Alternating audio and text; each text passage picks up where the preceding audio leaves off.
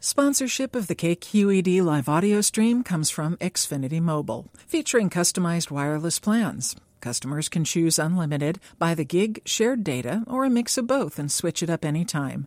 Learn more at xfinitymobile.com.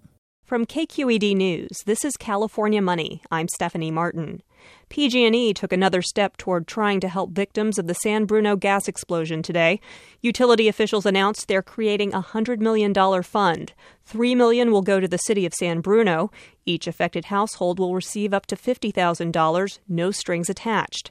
Money will also go to help people who can't afford their insurance deductibles or who are not insured. PG&E President Chris Johns again said if the company is found to be responsible for the accident, it will make it right. But is that enough to repair PG&E's reputation? They're saying if we're responsible, we will take full responsibility if we're found to be negligent. Is sort of like saying, well, if I'm arrested for robbing a bank, I will serve the time. Yeah, you will.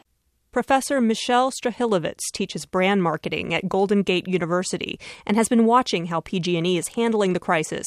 She says the company has been saying the right things, but if found liable, it will need to do more. It will be about changing policies and changing people.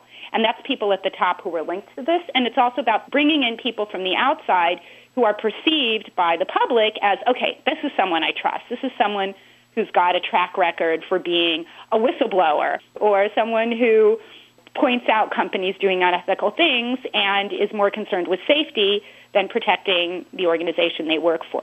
Strahilevitz cautions if the company doesn't make the right moves, it could face political repercussions for years to come.